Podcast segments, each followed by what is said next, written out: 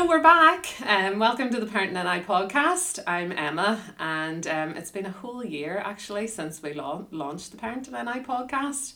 Um, and I have to say that I'm surprised there are so many of you listening. Um, it's really surpassed our expectations, um, and having lots of people listening all over the world as well, actually, which is a bit mind boggling. But thanks for sticking with us. Uh, it's class to have you each month joining us as we discuss different topics that come up along the parenting journey and um, try and give you some interesting information and hopefully some tips along the way. This month, we're going to be talking about that transition that can be an emotional and challenging change uh, when you leave primary school and head off to big school. Many children have been attending opening evenings, preparing for transfer tests, sitting the tests, and maybe even getting their results this month. So we thought it was the perfect time to chat about the concerns that children and parents have around transition. And I'm joined by Charlene Bricks and Kelly Barber today to discuss uh, this topic. How are you, Charlene? Morning, Emma. Hi there. How are you, Kelly? Morning, Emma. I'm good, thank you. Good stuff. So um, let's maybe just start at the beginning in preparing for um, this massive change that children are going to go through. Um, Charlene, you have a child that's getting ready to prepare for all that at the minute. Um, would you maybe be able to give us a bit of insight into what goes on around that? Yes, absolutely. I have three children, all close in age, so they're all going to be due to go through that transition sort of simultaneously almost year Oh, after year. so uh, this is my first experience personally of having a child who's preparing for that transition. And I think one of the really valuable lessons I'm learning at a very early stage is that we need to go at our own children's paces because Mhm. every child is so different. Um, and some of the things you think they may be concerned about, they're not, and other things um, that they seem to be concerned about. So at the moment, yes, we're doing the open evenings. Um, I wasn't quite prepared for that because my child, my oldest child, is in P six, and I Mhm. suppose um, before the start of this year, I'd been thinking I had another whole year to wait. Yeah. And I think one of the very early learning curves were in November, December when our primary school let us know as parents actually when your child's in P6 that's when you need to be thinking about what school they might go or might attend particularly if they're going to be sitting one of the transfer tests. Mhm. um, so most of the secondary grammar schools all encourage P6 and P7 children and parents to go along. There's quite a short window um, Oh, of opportunity. Most of the open evenings are in uh, around the Feb in January and into early February. Mhm. um, and as we have learned, lots are on the same date at the same time, Uh-huh. which again puts a little bit of stress Yeah. onto families to try and then choose which school to go to, even for the open Mm. day or the open Mhm. evening. And I think one of the things that we're really seeing quite early on is that an open evening can be really enticing for a child or a parent Mhm. but obviously that isn't necessarily what school life is going to look like in that school. So even some of the teachers in the schools that, that we have been uh, going round have talked to us about that and said, look, you know, we've everything on display. We've Mm. every single piece of apparatus out in the PE hall. Mm. The science labs look phenomenal. Um, you know, they've got smoothie bars and they've got like refreshment stands. And the reality is the schools don't normally look like that. Yeah. Um, so I think for me as a parent, it's about seeing everything they have to offer, but then talking to my child about the reality as well that this isn't necessarily going to be what that school looks like on a daily basis. Yeah. Because certainly what's presented is the best of the best on the open evening, as you would expect, Yeah. you know, anybody to do. But um, I think in reality, I have to say, as a parent at the moment of a P6 child, going around the schools and having a look and hearing all the principals and seeing what's on offer has actually made the decision more complicated. Oh, right, okay. um, because the schools have been all been fabulous. They've all been so welcoming. Um, they've been different, yes, but they've all been very um, in, engaging and inviting to parents. So I think um, it's been it's been a unique experience, but we've by no means made any kind of decision yet. And obviously, it's really important to us. Our daughter um, has a voice as well, Mhm. um, Mhm. uh, but she changes every day. One day it's a school, and then the next day, depending on something somebody else has said, it's a different school, and then we're learning about how to get to the schools, what transport's going to be involved, and then that's affecting her decision because she doesn't want to have to travel for Yeah. longer than an hour. Yeah. So those kind of things are all we're just conversing about. We're under no pressure at the Mhm. moment, um, but certainly uh, at the start of the transition, we're already seeing how stressful it could potentially yeah, be. yeah, and that's quite early on too. Yeah. as you say. And Kelly, you have a child who's who's been through all Yes. this already. Um, and she did she start first La- year this yeah, year? last year year. Okay. yeah. So what about from your perspective, if you think back Mhm, Yeah. um, to where Charlene was or is now? Um, Um, well, firstly, I have to say I can't believe it was only a year ago. That's really overwhelming. Um, what I would say to reassure parents is that it is a mixed bag of emotions. Both, fam- you know, all parts of the family feel it, um, but you do come out the other end quite unscathed. mhm. Um, and it does become a very distant memory, as it is for me at the moment and for Emily. Um, so I think the biggest part of it for us was the waiting, that feeling of you're in limbo. So Okay. you do the tests, you wait for the results, you choose your school, and then you're waiting again to find out what school you've been accepted into. And I think actually that wee window Uh-huh. is almost the hardest part because then you're building up scenarios in your head. Emily had her dream school, the one she wanted to go to, and she was thinking, well, what if I don't get to go to that school? What am I going to do? All my friends are going to be there. So it was trying to reassure her that, look, whatever happens, we'll work through it together as a family. You're not on your own. Um, and um, for us, everything did work out quite well. Um, Yeah. She did get into the school she wanted. So she is settling in quite well, I have to say. Now, there were a few wee hurdles at the start um, in terms of kind of managing all these new subjects she was going to have to learn and more than anything all these books and Yeah. um, folders and papers that she had to carry each day Mm-hmm. um, so that was a learning curve for her and kind of the the size of the school that she was going Yeah. into so hundreds and hundreds and hundreds of um, pupils compared to much less than that in her primary school Mm-hmm. um, so there were a few things that she did have, have to overcome but Mm-hmm. I have to say um, she has settled in quite well Yeah. um, but we were very mindful of the fact that that reassurance, being there for her, being present for her, um, listening to any worries that she had and not sort of palming them off and look, it'll be fine, don't worry. It was very much, well, look, what is it that you're specifically worried about and what can we do to help you? Yeah. Um, so we did all of that and um, it, it seems to have worked out for the best, really. Well, that's good. Um, taking it back before we even get to the transition itself and thinking about the process, before they even get to moving school, there's a lot of stress for the child um, and for their parents as well, up until that point. So, I mean, even just thinking about myself going through it, um, I was 10 at the time when I had to do my 11 plus as it was then. So I only had to sit one test, whereas, I mean, some children are sitting multiple now. Um, but I was a very shy and uh, nervous, you know, already very nervous child. Um, and I just remember the whole thing being terrifying. You know, I wasn't particularly good at school.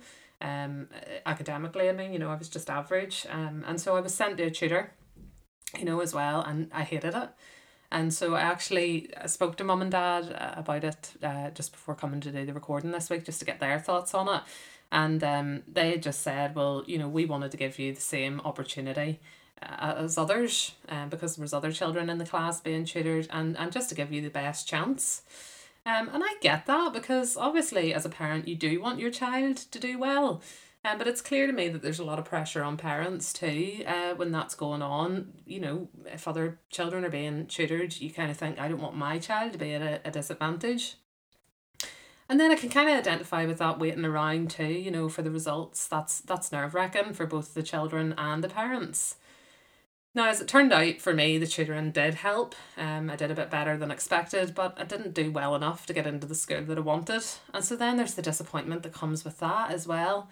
And I do remember feeling a little bit apprehensive about that because I ended up going to a school that was much further away and I didn't know anybody there either.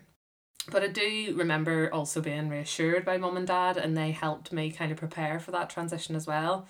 So, drawing on my own experience, I guess, um, I do think it's a very stressful time for children worrying about what grades they need to get and whether they're going to secondary or grammar school. You know, um, I guess off the back of that very long-winded anecdote about my experience, um, I'm just wondering really if you have any thoughts around the whole process and uh, and the impacts that it has on children and uh, of course their parents. I think sometimes we forget the impact that we have as parents on our Mhm. children, Mhm. um, and you're absolutely right. And this spans across so many issues and transitions, is the one we're talking Mhm. about today. But you know, you're that child's role model for the main part. Yes, they're going to be observing teachers and other uh, people that'll be role models in their life, but for the most part, as a parent, you're that the person that that child looks to. Yeah. So if you are demonstrating more significant levels of stress than you normally do or are appearing concerned about something, then your child will observe that and will be more likely to take that on Mhm. board. Mm-hmm. There is immense amounts of pressure on parents and there's undoubtedly uh, hopefully change is going to be made to our education system to try and look at all of these things Yeah. around the transfer test and, and what's acceptable for our children from the age of nine, which most of them are in P6 when all of Mhm. this begins, right the way through then to they make the transition when they're around 11. But as you say, there's things around tutors and, and, and decisions for parents to make, and whether both from a financial perspective and also from a personal perspective, whether parents want to put that pressure on Mhm. their child. Yeah. But then, as you say, there's peer pressure, and you and a lot of parents feel pressurized into being told that to give their child the best chance, they need to do that. Yeah. Yeah. So I suppose what I would encourage is each parent and each family to make their own decisions, what's right for them and for their child. Mhm. Um, if the child is going to a tutor and the family has chosen that as a path for them, it's to make sure that the child is thriving in that environment. Um, there's absolutely no point in investing in a tutor and putting additional pressure on yourself as a family financially and on your child if the child isn't getting or, mm. or gaining Yeah. from it. Yeah. So it's about observing what that looks like and, and is your child thriving in that environment. Okay. I mean, most schools also will provide support, so it isn't necessarily essential to send your child to a tutor, Mhm. even though lots of parents believe that it is. Mm-hmm. So parents can be equipped by their primary school if they are choosing the path of doing those transfer tests for their children, and there's often booster classes and information seminars for parents and lots of different things available. So I'd encourage parents to talk to their child's own teacher and indeed the head teachers of the schools about what's available there maybe 1st Mm-hmm. and then look at what there are gaps and what the benefits or the, the disadvantages are going to be around a tutor. But I think most importantly, it's about parents managing their own stress Mhm. so that they have got opportunities to self care Mm-hmm. and are, are minding their, their own mental health and well being because that will have such a big impact on your child. So it's about prioritising your own well being as a parent to be able to provide the best support you can to your child at, at this quite difficult time. And I think one of the really interesting um, pieces of research, and, and I think both of you had noted it in our transitions paper that's available on our website, is that although we talk about the challenge of transition and the stresses it brings, research would actually indicate that most children, I think it's in excess of 70% of children, find it quite easy. So although we're always concerned about the what ifs, in the reality, yes, there will certainly be some children who will struggle for whatever Mhm. reason, but Mhm. most children will actually find the transition Yeah. quite Yeah. straightforward. So I think it is about, you know, not always necessarily looking at the downsides of transitions. Transitions can bring a whole new world, a whole new set of friends, a whole new interest in a sport or an Mhm. after school club that they haven't had an opportunity for before. So as well as looking at I think the challenges of transitions is about the opportunities it brings as well and as families, parents, not to lose sight of that. Yeah. And that's certainly one of the things that we've been looking at really keenly in the schools that we're looking at and we're looking at a whole range of different academic skills but also about the additionality. So what clubs do those schools Yeah, have? right. Yeah. What after school activities do they have? What sports have they got? Because if your child's got a particular interest, it would be really great if the school that they can go to can really harness that Yeah. and open new opportunities that aren't just academic. Yeah. So I think it's about trying to look in a broader sense rather than just focus on, on the academic would be my thoughts around that. Yeah, I agree. I remember um, when we were looking at the schools, every time we left, I said the same thing to Emily. Mhm. Try and get involved in as many clubs and after schools activities as you can. You'll be absolutely fine then. And it Mhm. is, as you say, Charlene, it's about you know finding a new opportunity, something that you you've never had before Yeah. that you can really thrive at, but also making new friendships, which I think is so Mhm. important, um, especially in those early stages of year eight, because to go in, um, you know, not knowing very many people. I know in Emily's situation, um, she was very lucky. She had other girls that were coming with her, even her best friend. Mhm. Um, but there were, I think, a couple of girls that had come from maybe 15 miles, so from the very periphery of our um, area, Mhm. and um, they were coming on their own and maybe having to make two or three bus rides to Mhm. get to school. And they got there and, you know, they were feeling a bit isolated and alone. Um, but I have to say, I think the schools are really well equipped. Mm-hmm. They know that these year eights are going to be struggling. They know they're going to have all these different challenges that they're going to have to face. So they do have mechanisms in place to try and help and support the year eights. Um, and certainly in Emily's school, I have to say I've been really impressed. Um, whenever she first um, found out she was coming into the school, she got a little letter, you know, welcome, we're going to look really forward to, to seeing you at the school. Um, and then we were invited to come along to a one to one meeting where she met a teacher from the school.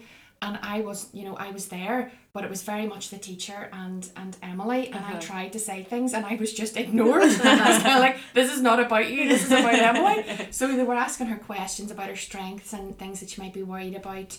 Um, and she in primary school, you know, she was very involved in football and athletics, and she was told, "Well, look, we have these clubs. You can get involved in them," um, and she has done that.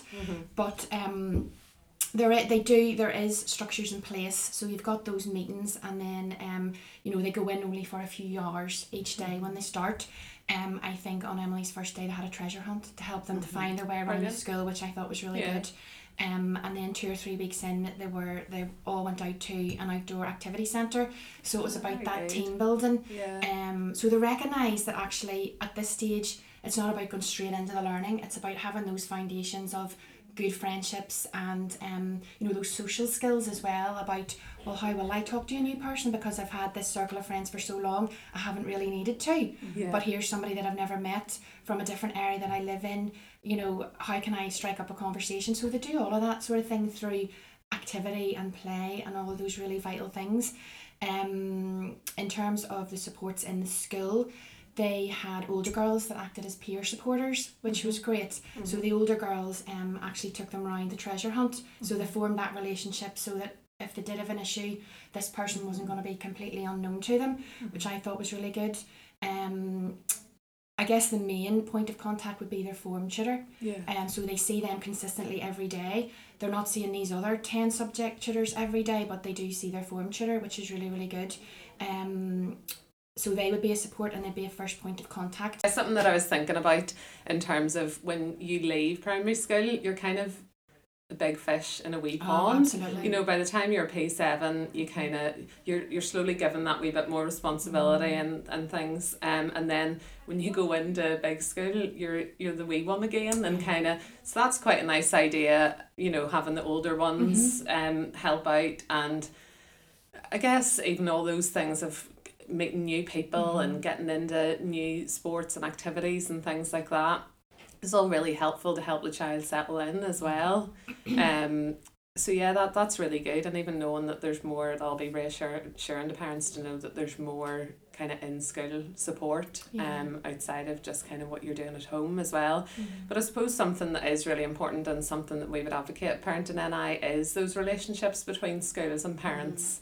Um, and and that'll be important in reassuring you as a parent as well, I guess, um, when you're going through that transition and maybe getting to know, as you say, their form teacher because that is something I think that's nearly used when you're in P seven, like as kind of like a fear factor, like oh, you wouldn't get away with that in big school, or you know you'll have all these different teachers and different subjects, and that is I think maybe a wee bit daunting as well. You're going into this big school and you're not having the consistency of the same teacher, and you're learning different languages and different subjects you maybe haven't done at primary school.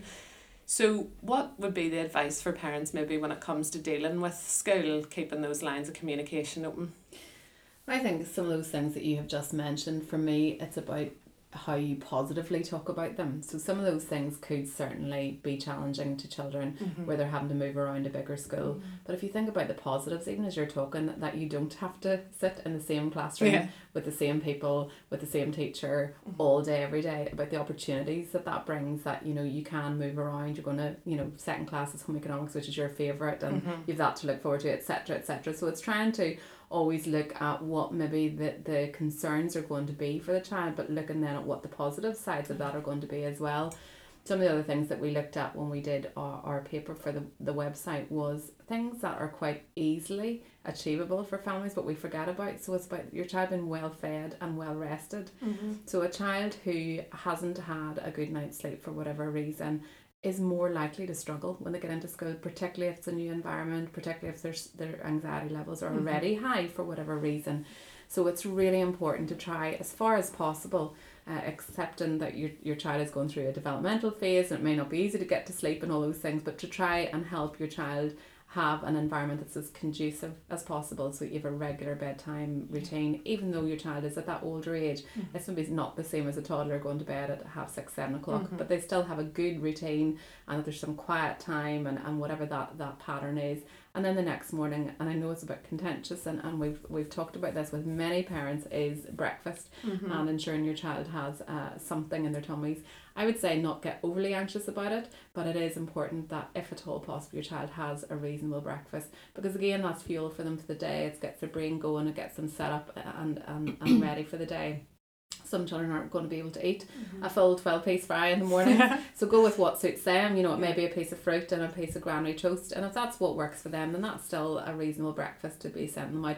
But it's those small things that you can put in place as a parent to prepare your child to help them then ease into school. They're going in they're feeling they're not hungry they're well rested they're thinking about the positives not necessarily focusing on the on the, the challenges they're going to have and and starting from there. Mm-hmm. Yeah, no, I agree. And um, just following on from that, Charlie, and I have to say that sleep is so important. Mm-hmm. Um, now Emily, if she could, she would stay up to one or two in the morning. Yeah.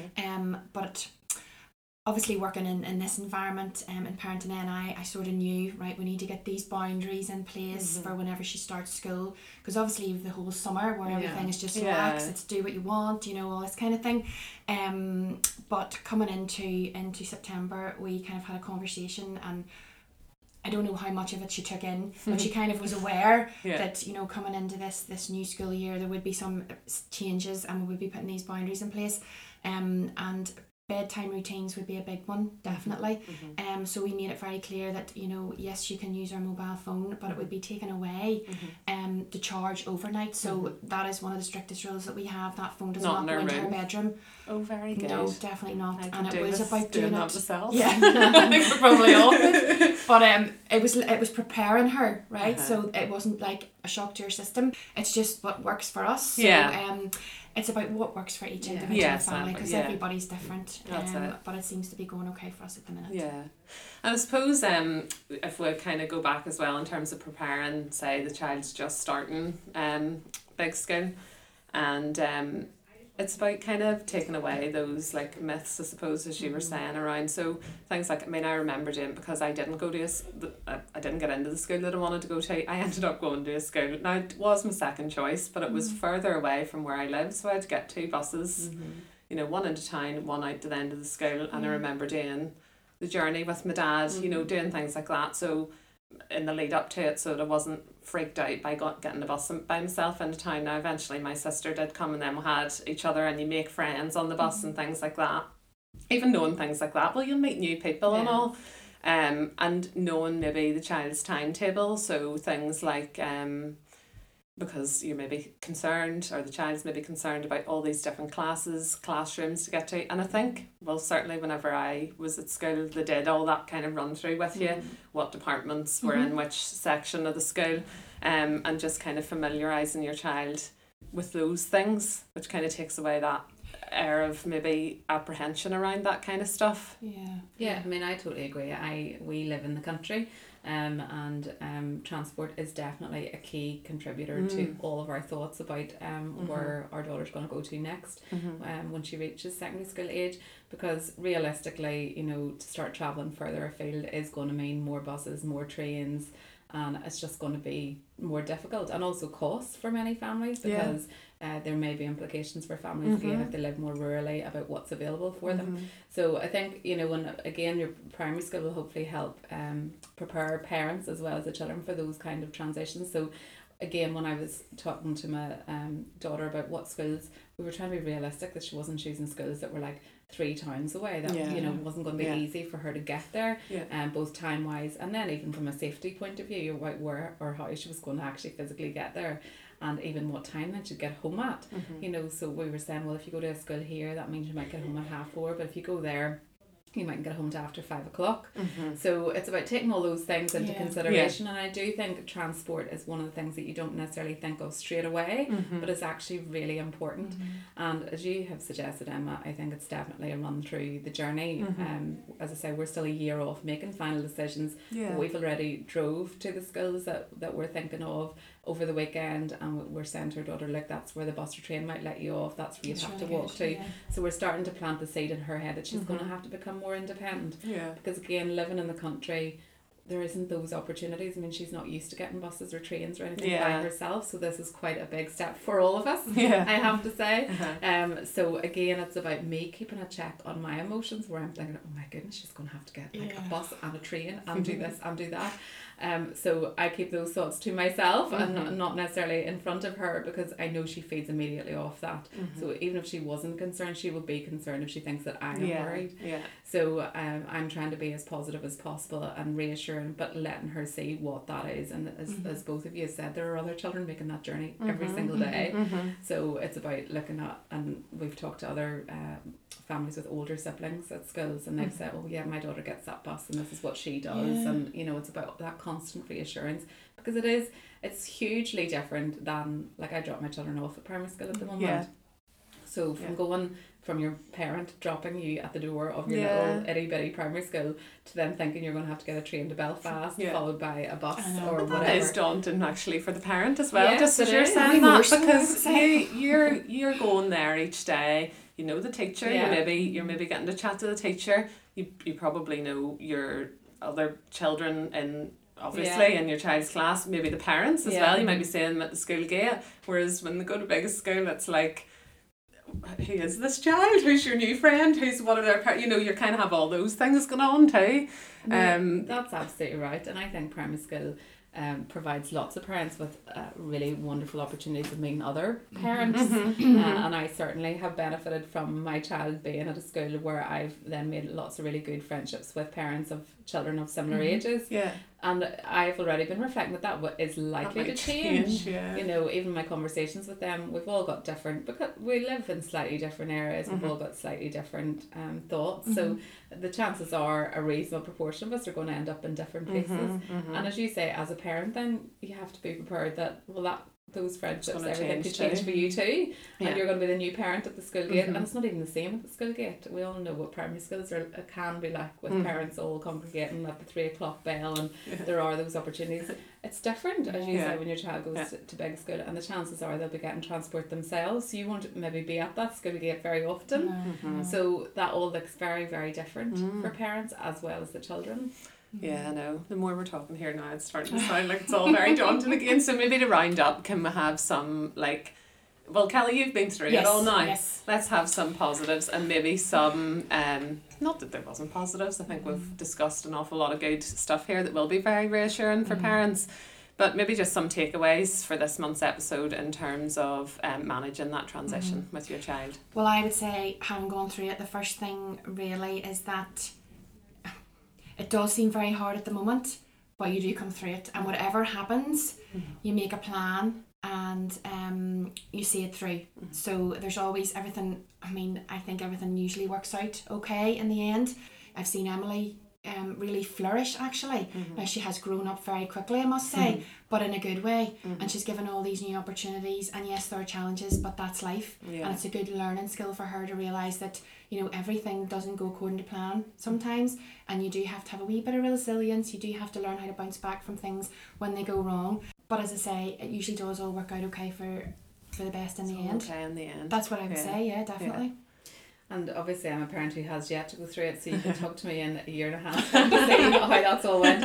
But I think one of the things that I've already taken as a real positive from going through the open nights and, and bringing, I've been bringing my three children around with me, as I say, who are slightly younger.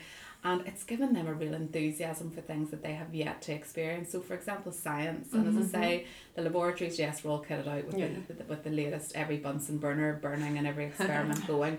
But I have to say, then my boys have been really enthused by that, and Okay. one of them is now saying he wants to be a scientist, and he's Oh, so wow. excited about Yeah. all. And he's been asking me about atoms and molecules, Wow. and so it's already piqued an interest in them. Okay, yeah. And my daughter, whose turn it is to go through the transition, she's talking about drama and she Mm. wants to go to a school that places a good emphasis on having lots of opportunities with regards to plays and dramas and musicals because that's something she's really interested in. So, although, yes, as we've reflected, it is a process that we need to be prepared for some challenges, I think all in all, it the opportunities by far outweigh the challenges that we may Definitely. have to overcome. It's about being prepared for them and it's about you as a parent being that positive role model Mm-hmm. as far as possible for your child. Um, and when there is a blip, uh, as Kelly suggested earlier on, it's, it's been really open and transparent and talking about it with your child. Yeah. If they're concerned about things that might seem trivial, just ask them what exactly is the detail of that and Mhm. let's talk about that. And the reality is, no, Yeah, you know, your it's not as bad fears are probably not going to be compounded. Yeah. So it is about looking at this as an opportunity as to all the new subjects they're going to have at their disposal um, and all the different opportunities and all the new friendships. You know, primary schools are quite small, which is great for that age group, Yeah. but it, it limits their opportunities to meet people from more diverse backgrounds and things like that as well. Yeah. So I'm really excited in equal measures, I would say, to apprehensive about the opportunities that uh, the transition is going to provide my daughter. Yeah, I have to say, talking to you both today about um about this particular topic, the thing that has struck me is just relationships, which a lot of these things actually boil down to. So your relationship with your child, talking to them about it, preparing them for what's to come.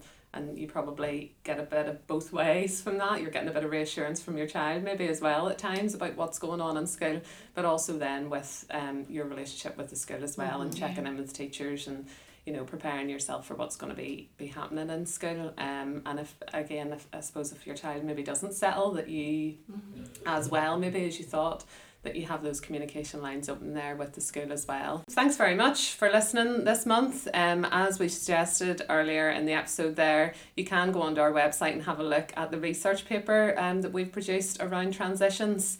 Um, another thing to note, maybe actually, while we're talking, is that applications for primary school are open as well. So that's another transition um, that your child might be going through, um, maybe going from nursery into primary school. Um, you can check out the Education Authority's website around the digital um, applications for that. Um, and if you're you're worried or concerned, our support line is also there. You can contact us on free phone 0808 8010 722. Charlene and Kelly, thank you so much for chatting to me this month um, about a topic that hopefully will reassure lots of parents. Appreciate your time. Thank, Thank you. you. Thank you.